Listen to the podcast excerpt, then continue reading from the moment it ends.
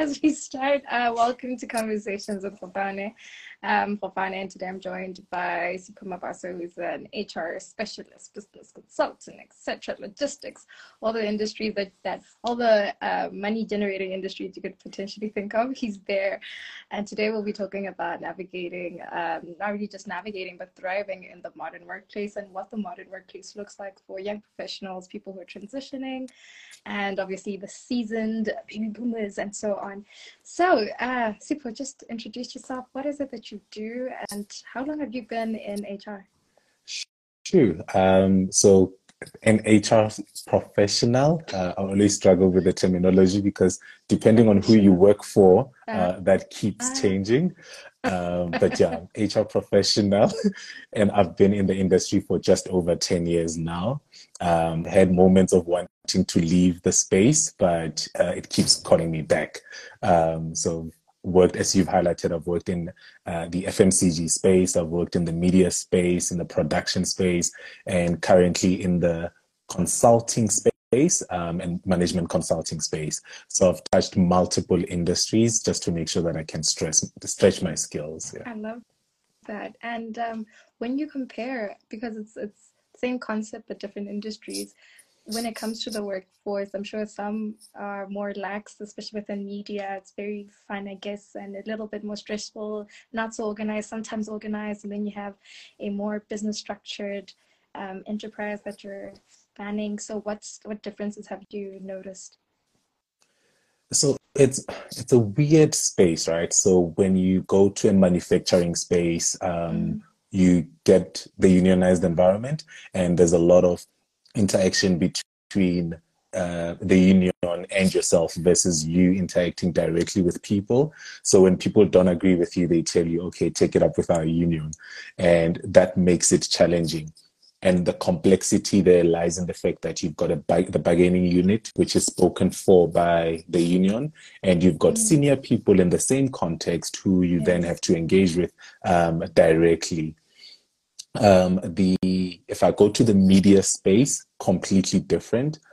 However, the challenge is now you're engaging with people who know what they want, who tell you about what they see in other countries, who tell you about what the other organizations are doing, and you then have to try and navigate conversations around that with the man- management consulting space, what I found interesting is that when I came on board, first month, I thought it would be an easy ride because, hey, the most uneducated person in there has a three-year degree, right? And then um, then it, it, it, it will build up from that to whoever has a doctorate or PhD.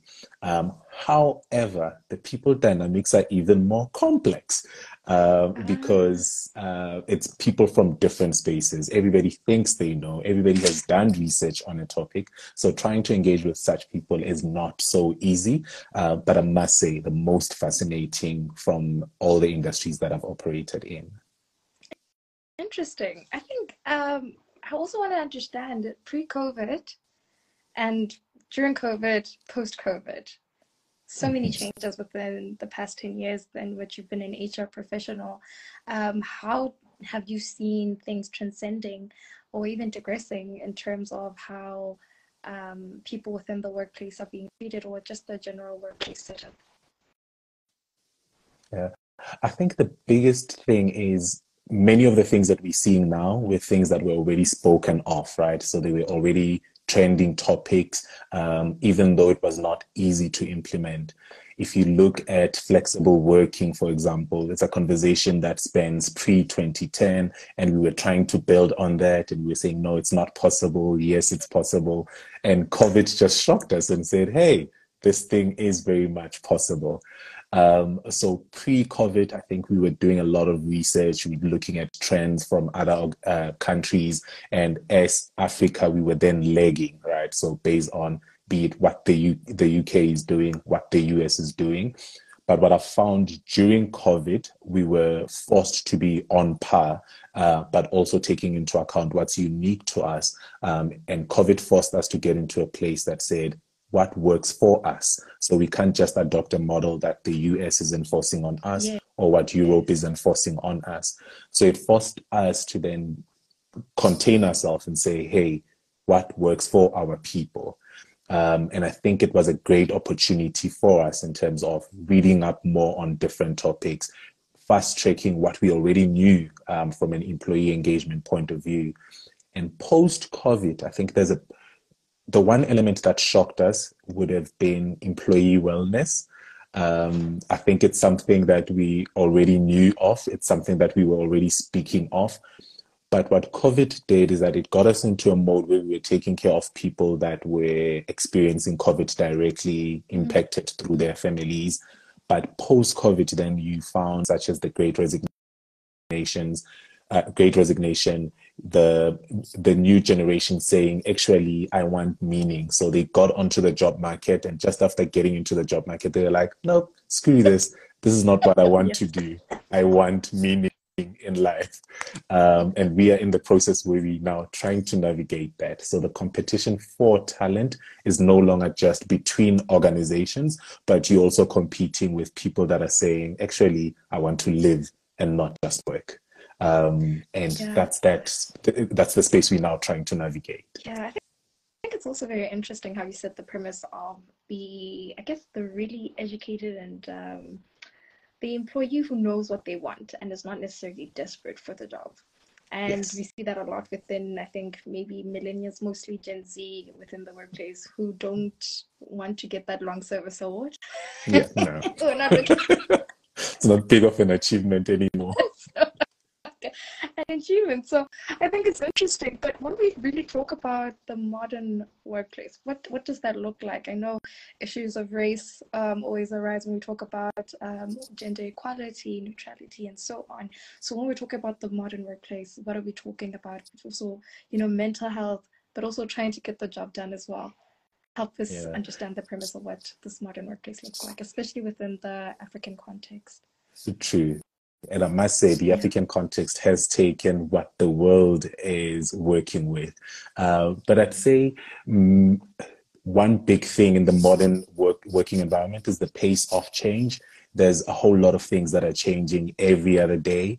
Um, I mean, in the last couple of months, we're now talking of AI and how people can just go onto a chatbot and ask a question and present school, be it at work, as your own report.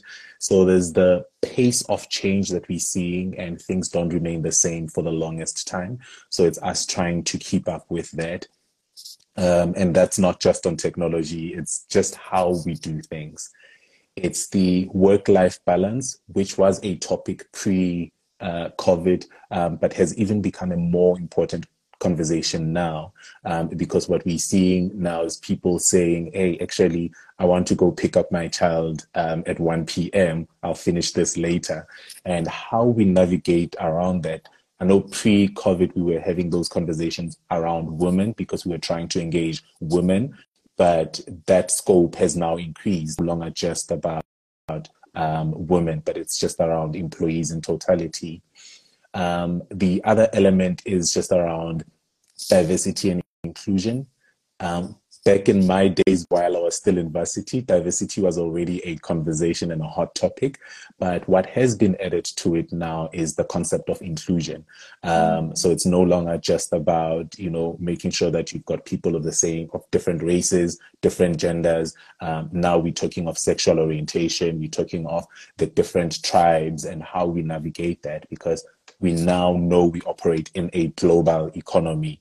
Um, you've got people in South Africa working for the US. You've got people moving around. And for us to navigate that exchange of talent, you then need to understand the concept of diversity and inclusion.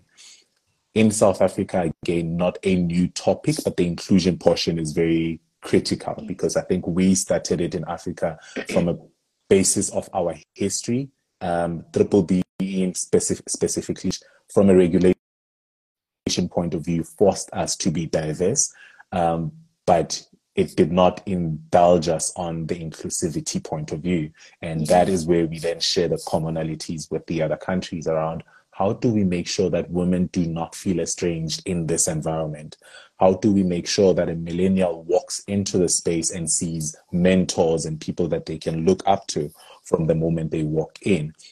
And that is a very hot topic in the modern environment.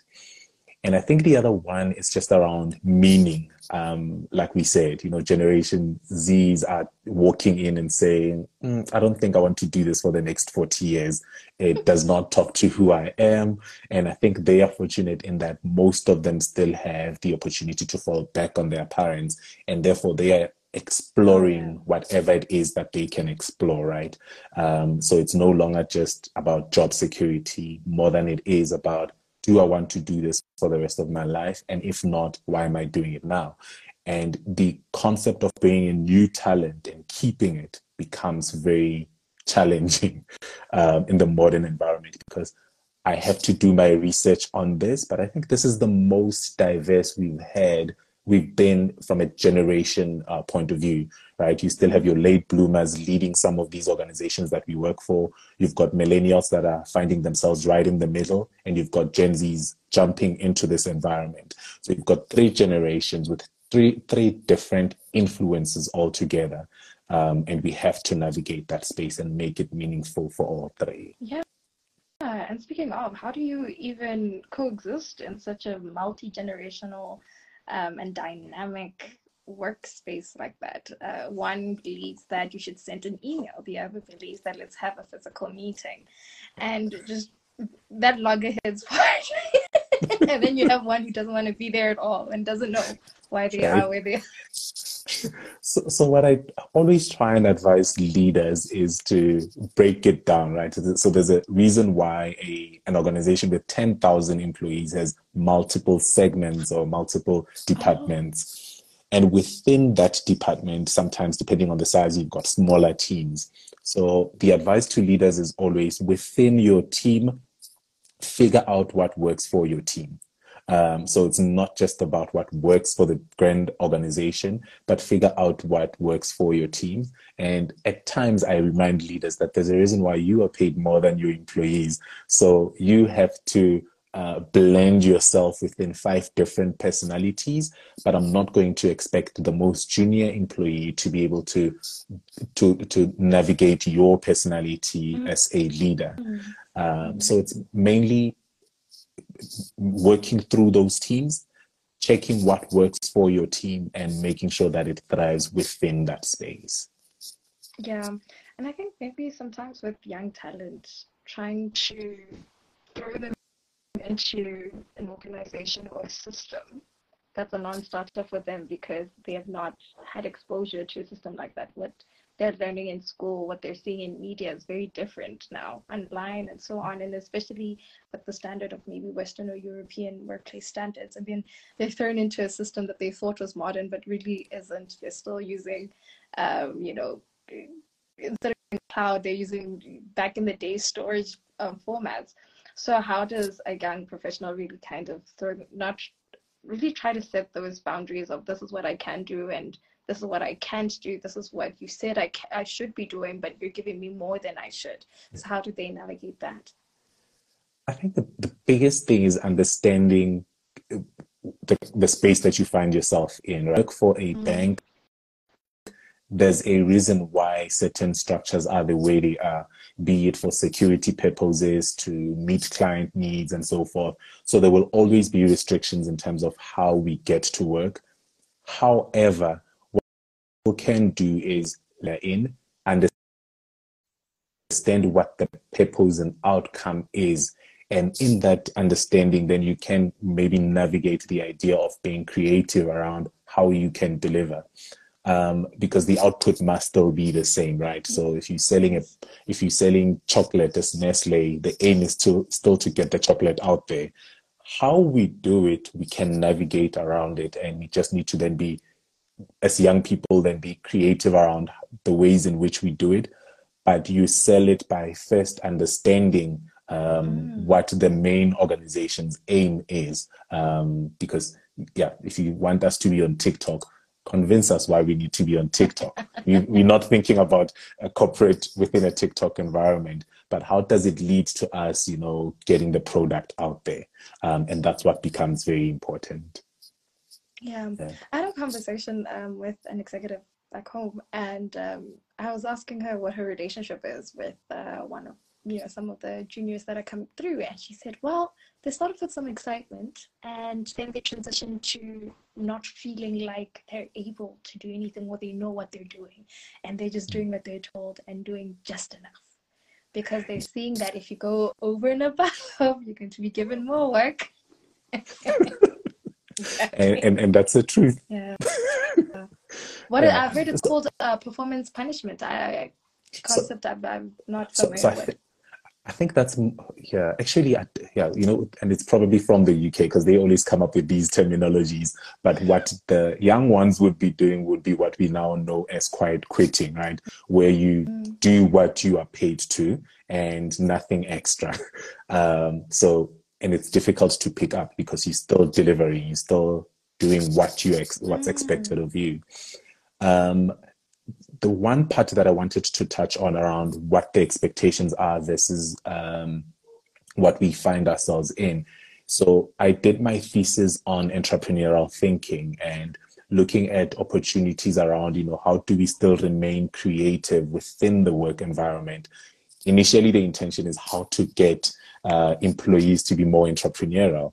But as you page through the different articles, one of the things that I found is that usually when we start organizations and think of it this way right when you start an organization and it's just the two of you there's all the flexibility all creative juices are flowing because the aim is just to get money so if you're going to work on your phone if you're going to work on your laptop we don't care when you move to 20 employees you still have an essence of flexibility and you still want people to be quite entrepreneurial and bring in the business but the moment we jump to about 100 employees and you are the leader of that organization, it then becomes difficult for you to monitor everyone. What we then do with all organizations is that we start putting processes and policies in place. Now, imagine you then get to a thousand, and the process for you to buy a stapler says you must first write an email, you know, whereas when there was just five of you, there was there's no issue, right? I need a stapler. Hey, go buy it. But when there's a thousand employees, because you don't want five people buying five staplers on the same day, you've now created systems and processes. But when a new employee comes on board, they they find that to be quite stifling. They're like, I actually needed this, but for me to mm. get a staple, I needed to send two emails. That's time wasting.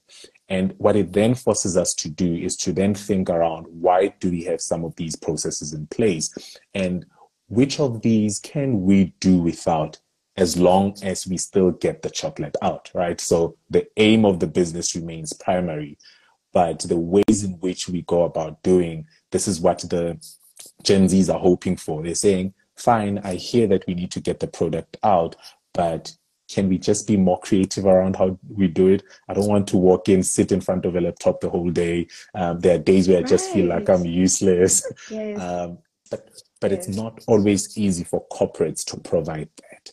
If you mm-hmm. want that at 80% to 100% of the time, I'd advise people to then work for startups. Um, but because big corporates thrive on processes. And that's the reason why a lot of the times you'd find innovation stemming from the smaller organizations. Case in point, what is happening in Africa and across the globe, you've got the likes of MTN, Vodacom, all these tele networks who, by essence, because they provide uh, airtime and data, they should have thought of fiber, right? But given their size, they, they yeah. can't. And I promise you, chances are one of the employees thought of it. But fiber was thought of by a startup organization. When these startup organizations start to grow, a Vodacom buys them out, and MTN buys them out. And that's how these companies pick themselves up. Because innovation thrives in your startups, corporates thrive on processes. Um, so if you are keen on being an accountant and being creative, don't go into a big corporate, go into a startup. Because so an, Because an accountant so in a big corporate is just to, their yeah. role would be to follow processes. It's interesting because I'm also realizing and having an appreciation of the incoming workforce or the juniors um, is that they somewhat make or force, not even force, but compel um, organizations, especially those that are fully established, to be accountable. Yes. for the processes and to be able to justify, we, especially these organizations that call a lot for innovation. We speak of innovation and so on, but when you see the processes, they're like, this is not innovative. Look at No. your look at your model. You know, um, justify what you're doing. What is your workforce ROI? Um, How do you justify the things that you're doing? And that's the thing, because Mm. if it's a small organization, it's easy for us to be innovative. But with more than 100 employees, it's tough. The only way a CEO can keep an eye on everybody is through processes. It's you buy this through this process, you do this through this process. That way he can consolidate his reports and say, we are doing well. um, terrible. That's terrible. Um, I just tell me this though. Uh, the reason I had reached out to you was because I saw that you were interviewed on um, work um, workplace boundaries and how to set those boundaries. And I was actually fascinated by this particular topic because how do you set a boundary when you're still trying to keep your job? yeah. what does that even mean? It sounds, you know, it sounds like something fictional. exactly. it's it's a real thing where like you said people are actually now not even just the gen z and millennials but people are now you know saying okay but my health matters um, Yeah. there's a very painful story of a friend of mine told me where you know her aunt worked such several hours was because they were so passionate about the job as well and then it led to um, really detrimental health effects on her so you have these people who are trying to set these boundaries want to keep their jobs it's just very complicated. So, what does setting your boundaries look like within the workplace? Um, and how do you go about doing that? Yeah. I think the premise that I'd like to set in answering this uh, question is just around the basis of many of our contracts, right? So the employment contract stipulates you will provide these services um, for working these specific hours, and I will pay you a salary, right? Um, Gotcha. and that's, and that's and that's the premise. So it's a contractual obligation, um, and we must always remember that because I think sometimes when people ask for flexibility or when they ask for all these nice things, they forget what they signed up for. So you've got this contractual obligation, but when it comes to boundaries, I think there's also it depends on what you want to do with your career as well, where you are in life. Um, there's others that are very basic to set right from the onset. For example, with personal space, something that I practice particularly around women, because with men, we already know our space and our get. But when I see any female colleague, whether I'm meeting them for the first time or there's already a relationship that's built, when I greet them and there has to be contact, I extend my hand first, right? I don't want to assume that I'm going to hug you because I understand there's a personal space thing. Um, and some people don't feel um, good about that. So if you are a person that does not like your personal space being infringed, when you're approached by a colleague or a client, extend your hand. That way they know you're not asking for a hug. So that's you communicating a boundary already around physical space.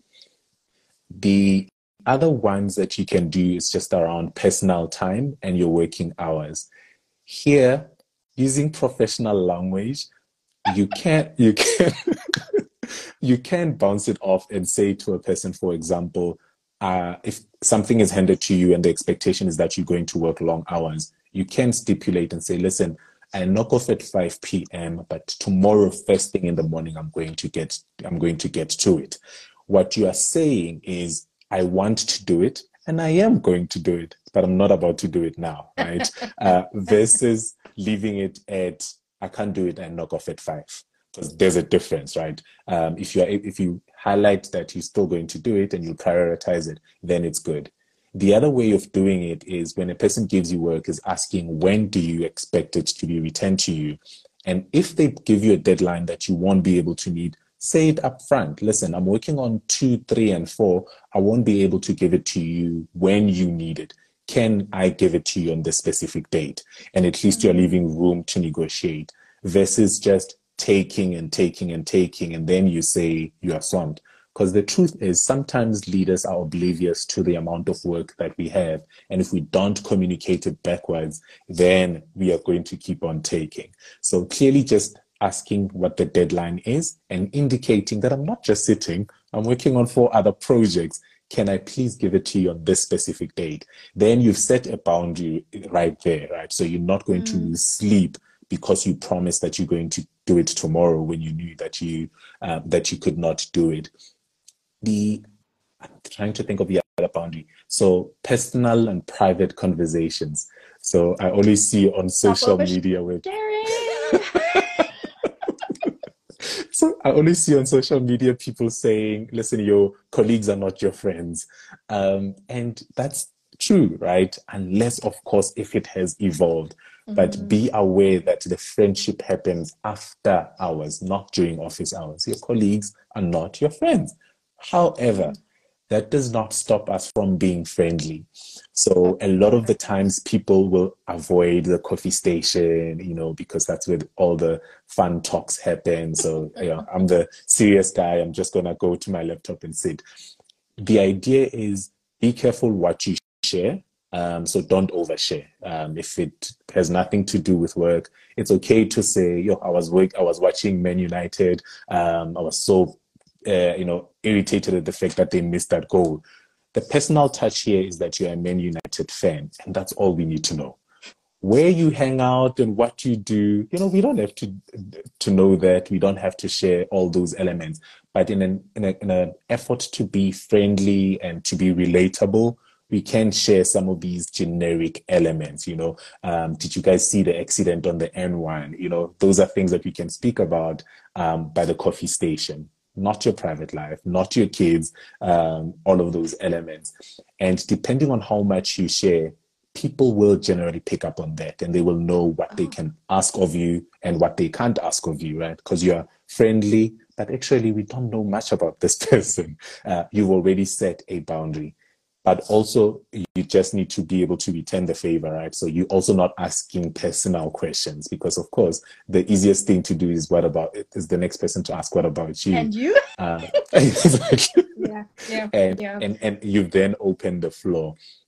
The other one, which and I know every person has this, these people in the office is around gossip and talking ill of other people. So if you mm. find yourself in a group setting and they're starting to gossip, be it about your the manager or any other person, walk away. Uh, every time you do that, somebody's going to pick up that, you know what, actually, every time we skin about this person, Sipho walks away. Um, and people will pick up that, oh, this one does not like gossip. This one always loves serious conversations. And that's okay. That's, that's who you are.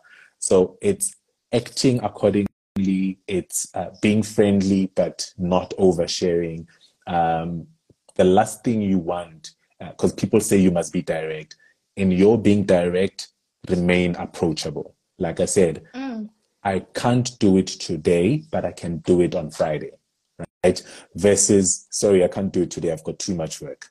Uh, what you are saying to me is that I must never approach you for work.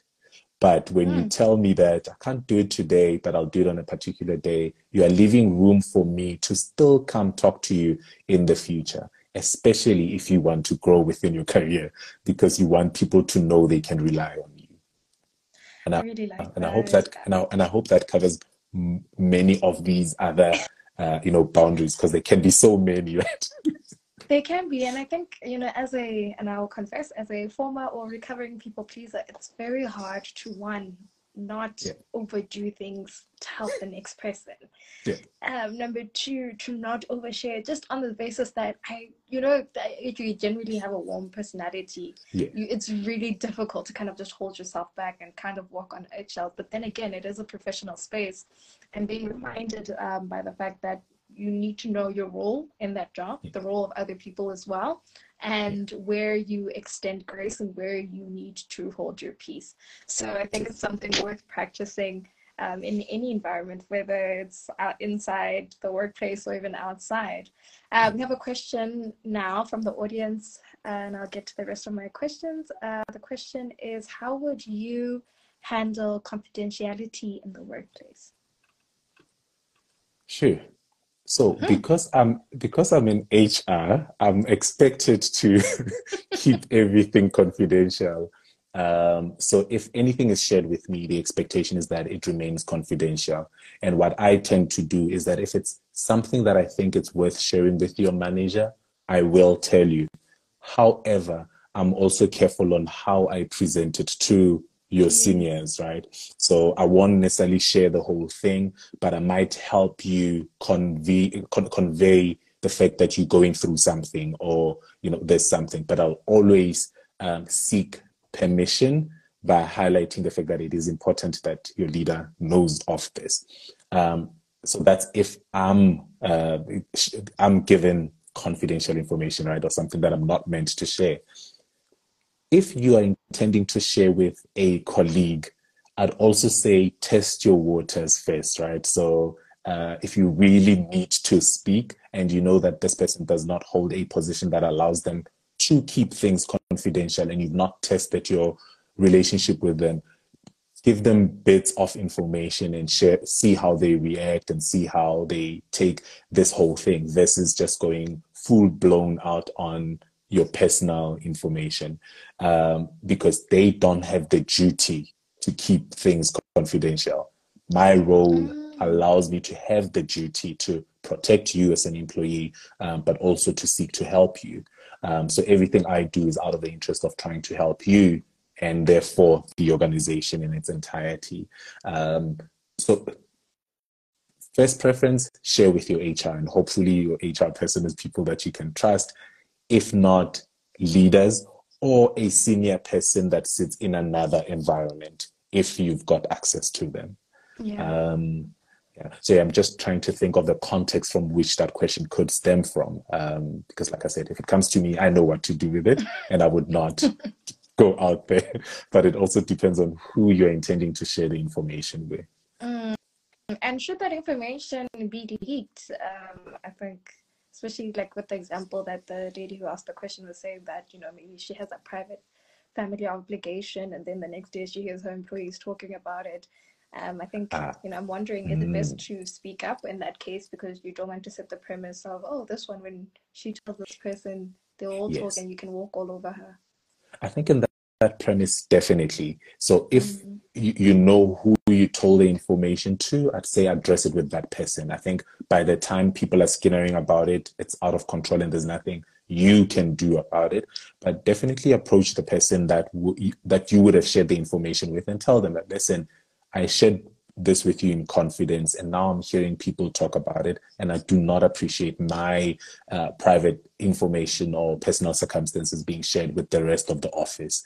Um, and in the future, and again, and the element of in the future is always setting the premise that I'm still here. Uh, we are still expected to be cordial. Uh, so it's outright stating out that listen i don't appreciate what you did and does not sit well with me. It's not something i would do if you were to share information with me and i prefer and appreciate that in the future when i share something with you you do not share it with everybody else lest i start lying to you right? Um, so and that's what people end up doing. So you know you've got something private that you need to do and you tell your line manager a different story because of such experiences um, but I think it's important for us to be able to first communicate how unhappy we are.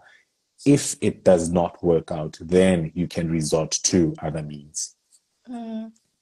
Um, earlier, we talked about setting boundaries and how do you, especially you know, with your superior, in terms of setting those boundaries without seeming like you're not loyal to the organization when there's some sort of loyalty and I guess a bit of a cult loyal bond that you should have towards this particular organization. And i guess maybe perhaps false um, promises of in the future you could be executive you could get a raise you could do this.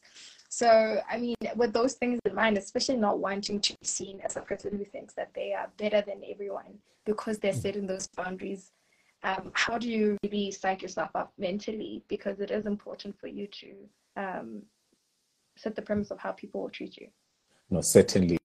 Um, and it, it goes back to what I was saying around you say what you need to say, but definitely end it with indicating that you are still here and you're still committed.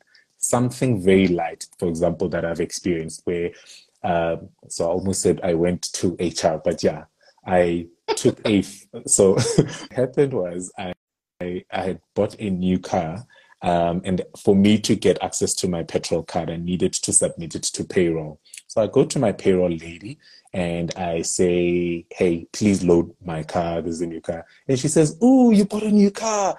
Yeah, that's very nice. That's great. And I'm like, Oh, thank you very much. Please process this. And I walk out. The following day, literally the entire office is now, oh my goodness, we hear you bought a new car. And I went to her and I said, listen, uh, you're in HR for a purpose. I did not want people this announcement going out there. If people see me in my new car, they'll see me. But I did not want an announcement. In fact, I don't like when people are looking at me and congratulating me. Something I don't like, right? And that's something that's very light. Um, but what I always advise is listen, I don't appreciate what you did. It does not sit well with me. And because I still want to be here, I'd appreciate it if we were to maintain these boundaries. Um, because what you're then doing right there at the end, you are indicating your loyalty to the firm. You are indicating that you still want to be here. And that's what we would usually stick with whoever you're giving this feedback to. Yeah. And so Adi, you also did talk about uh, when we started about mentorship and how that's you know a bit of a craze, um, so to speak, within the organization, within workplace um, boundaries. And so you also mentioned that. Now, I also heard of a concept called sponsors, where you have someone who will probably mention you in a room and so on, and that's how you can, I guess, a form of career development helping you to progress as a young professional. Help us understand what the difference is between the mentors and sponsors and what that looks like. Yeah. So let's start with a mentor because a mentor concept is a common one, right? So with a mentor, it's anybody who sits anywhere that has walked a path that you would like to follow in. So they could be a person that you meet in church who's in the environment that you're in. It could be somebody that you meet wherever, and you approach them and you ask them to mentor you, and then you start off on a mentorship, uh, mentor mentee relationship. So they can't influence the environment that you are in, but it's about your individual growth. Mm. What a sponsor is, is if you work, for example, within a big corporate, because this is where you get to see these op- opportunities um, is you get somebody like a mentor, but who sits in a different um, space. So what this person does is that they mentor you, um, just like your mentor would, your outside mentor would. But the difference here is that they can help you influence um, project allocation, how you progress within your career. Um, so while you are still going to have conversations with your seniors, your sponsor can also do the same thing. In fact, sometimes what sponsors do is that they will start a project where they are, speak to your senior and say, actually, I need this person to be in this project. Um, and then they'll come back after that as part of your development and as part of your growth. And it's a great concept, especially given the size and the context of whatever organization that you work in. Even if you are in the entrepreneurship space, um, mm. If you want influence, um, it's always great to have sponsors. So it's somebody who's not in competition with you, already senior, but they can influence the space um, that you are in. They can call you out for projects, um, and you don't have to do all the fighting yourself. Um, you can have them help you negotiate. Yeah. I'm assuming also to be identified by a sponsor, you need to really excel in your craft and really make yourself noticeable. Oh no, definitely, definitely. I think there's nobody that wants to sponsor somebody that slacks or somebody who has all other issues. So that will always come in first. So what happens is that sponsors want people they can help fast track, and for you to mm. be fast trackable, uh, you need to be excellent at what you do.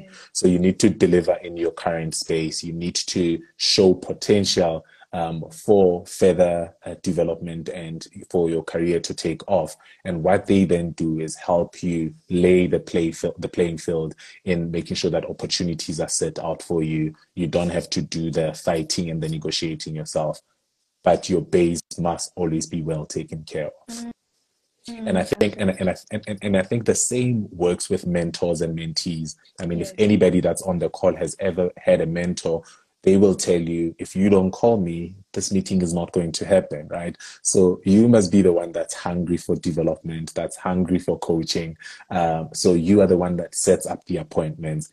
Sometimes people will ask you why do you want me to mentor you? And based on your answer they might choose not to um, because nobody or a person who's not going to um, you know keep to their promises and keep to you know what the two of you agree on Mm, I think also sometimes it's just uh, important to be honest with oneself to say that maybe you're not ready to be mentored, as exciting as it may be, um, and especially as competitive as the workplace may be. Sometimes it's best to be honest and do things the organic way until you're ready.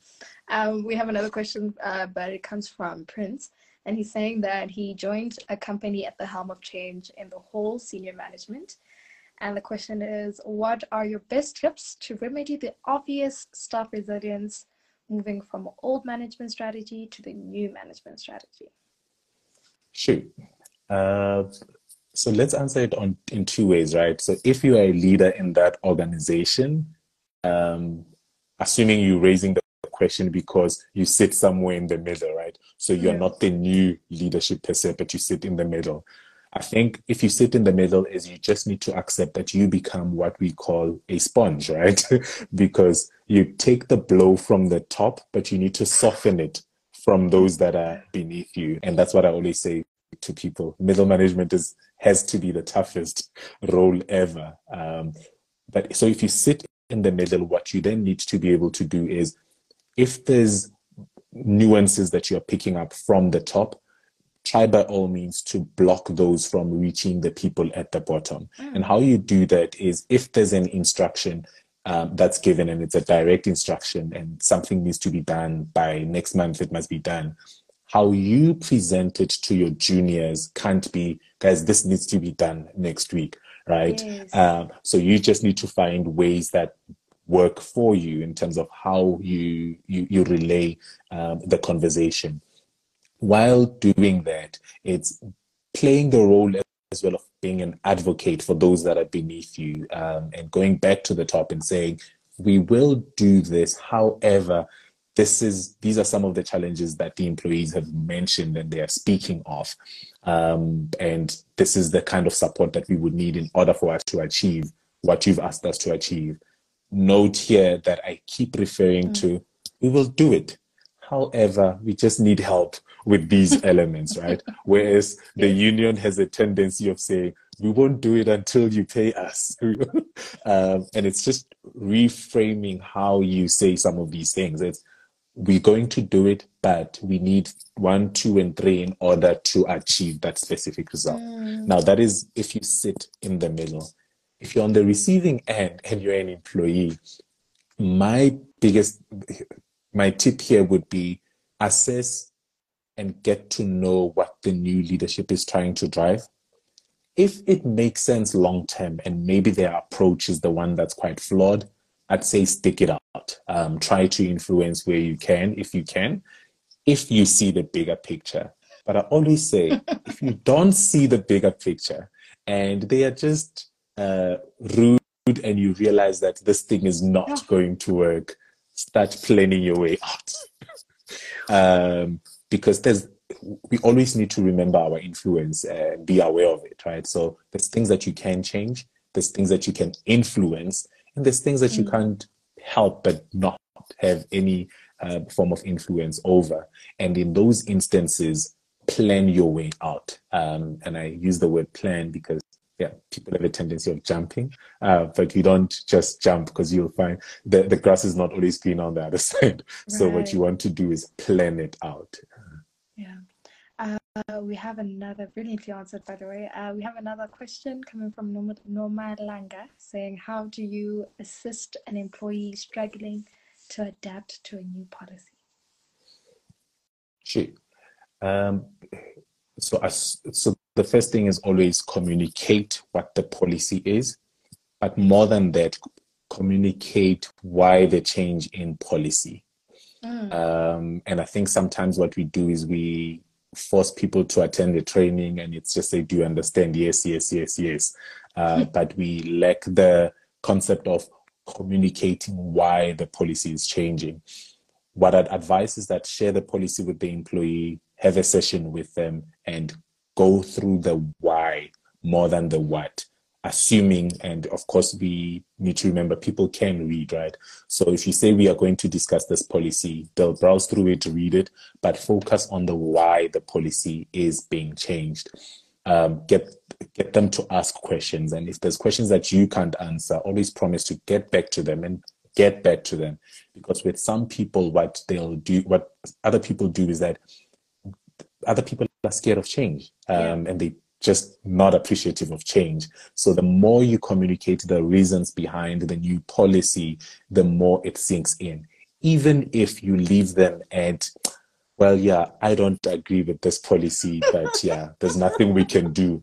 That's better than a person that says, I don't want this policy. So you'd rather leave them at, okay, I hear you, even though I don't agree, because the expectation would not be for everybody to agree, um, but just emphasize the why. If you have to do that over two, three meetings, do that.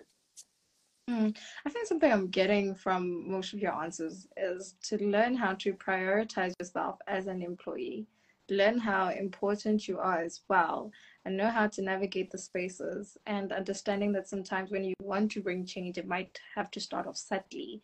And um, I think, you know, a theme that has always occurred, especially in the social TikTok age, I'll say, uh, Twitter, TikTok, whatever social media platform, is the concept that HR doesn't care about you. The organization especially the organization, the more prestigious it is, they don't care about you. Just do your bare minimum and just walk off, right? Then you have people like you who say, hey, we actually do care. Some of us actually do care, and we, we care about your well being, and we want to harness a healthy workplace culture. So, how do you, what, are, what what's our ROI do you have for a healthy workplace environment for organizations that yeah. they can maybe use? True. And and I mean we get that a lot, right? So I've gotten into spaces where they're like, Oh, we didn't know HR can speak to us, or you want to speak to people and they're like, Why is HR talking to us? I'm like, Why are you scared of having a conversation with me? Right. and over time you try and change that by being as approachable as you can be, by listening where you can be. If I go back to the basis that your employment contract is about you delivering services and us paying you, that remains the base. So much as I'm appro- approachable and people speak to me, I can't give you everything that you want. Uh, you sign the content where I need to remind people of that, I do. Um, but what I've been fortunate of is that people can walk away having not received what they were looking for, mm-hmm. but they will be appreciative of the time that I I give them. And the reason why I'm still in HR is this. When we speak of organizations and big organizations, the last thing we think of is people. Mm-hmm. If somebody says to you, Apple, the first thing you think of is an iPhone. If somebody says, or if you see a Marvel logo, the first, you know, you think of a Spider Man, right? But rarely do we ever think of the people behind those mm. brands. Yes. Just yesterday, just yesterday, Apple launched a new product, um, and you know they could get swamped in in the whole media phrase and you know who what what what what what's Bloomberg saying about us, what's Forbes saying about the launch, and forget to reward the people. And my push has always been we are going to get that product out, but for it to go out, you can't do it, Mr. CEO there's people that need to Absolutely. do it so if we so if we take care of these people they will take care of the product and what i found mm. is that what i found is that much as we've got rules you know and working hours and frameworks a well taken care of employee will always bend their backs for a good manager come on um, yeah. so you'll find people working on a sunday because of how well they're taken care of. And what I then do is that I remind them. So every time there's profits realized or the margin is realized, at work we speak more about EBITDA. Um, I always remind them that realize the amount of effort that people put in in you realizing this EBITDA. Um, on the softer side, we then look at you know your engagement surveys your 360 feedbacks, and we always then your turnover rate, because what you want is you want what we refer to as a healthy turnover. People must leave, but there's a particular threshold that they must not go over.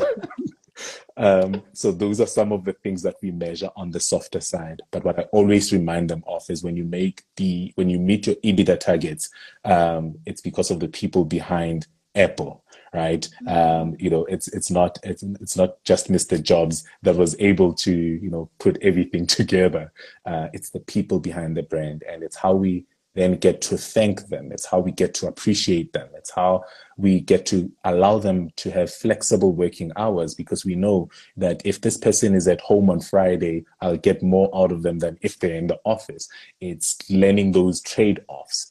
Um, so if you don't have a good HR, if you're running a business, hey, uh, I'm raising my hand. Um, I'll charge, but I can, we can definitely help you. And I still mm-hmm. believe there's a whole lot of good HR people out there. Um, it's just a matter of understanding the concept of business and understanding people and how do we get the two to work together because the extreme of either side does not work. Yeah. Um, just in to complement what you said, Conrad um, says that where it's um, and it said that an organ where an organization is bad, it's not the organization but the people in positions that are not living the culture of the organization. And for you, uh, we have a question from Busha. She's asking, you know, are there some memorable, pleasurable experiences you've had just talking to an employee where you think, you know what, I'm actually really good. I'm really good at my job. um, of course, you didn't say that, but something that really touched your heart and, and just gave you a stronger why. No, Definitely. Um, so one organization that I'm, you know, sometimes I don't mention the organizations that I've worked for, but the one organization that I'm never scared of mentioning, and that's where I started my career, is SA Breweries. And when I joined that organization, and for the five years that I was there, a well-oiled machine. Uh, it ran like a well-oiled machine, quite brilliant. It's getting feedback from people saying, "Yo, you took me on as a learner. i have just received um, an offer for a sales manager role. I'll never forget what you did for me. Um, and that um, I never forget. Um, there's one guy, so there's one manager that taught me how to find the best salespeople. So while we were working for SA Breweries and we ask everybody that's listening to send through their CVs, um, I was working in Limpopo. Uh, it's in the rural areas and he stopped me one day and he said, you see that guy that's selling. So what this guy was selling is this waterless uh, wash car wash material and spray. So you don't need water, just spray it on your car and um, and wash it. And he said to me, "Let's walk to that guy." Just as we were about to walk past that guy, that guy tried to sell us the spray, and of course we said no, we don't want it. But it was his tenacity that uh, that that he showed off. And after that, my boss asked me and said to me, what do you think? I'm like, if he can sell the spray, he can definitely sell beer. And we definitely we hired that person.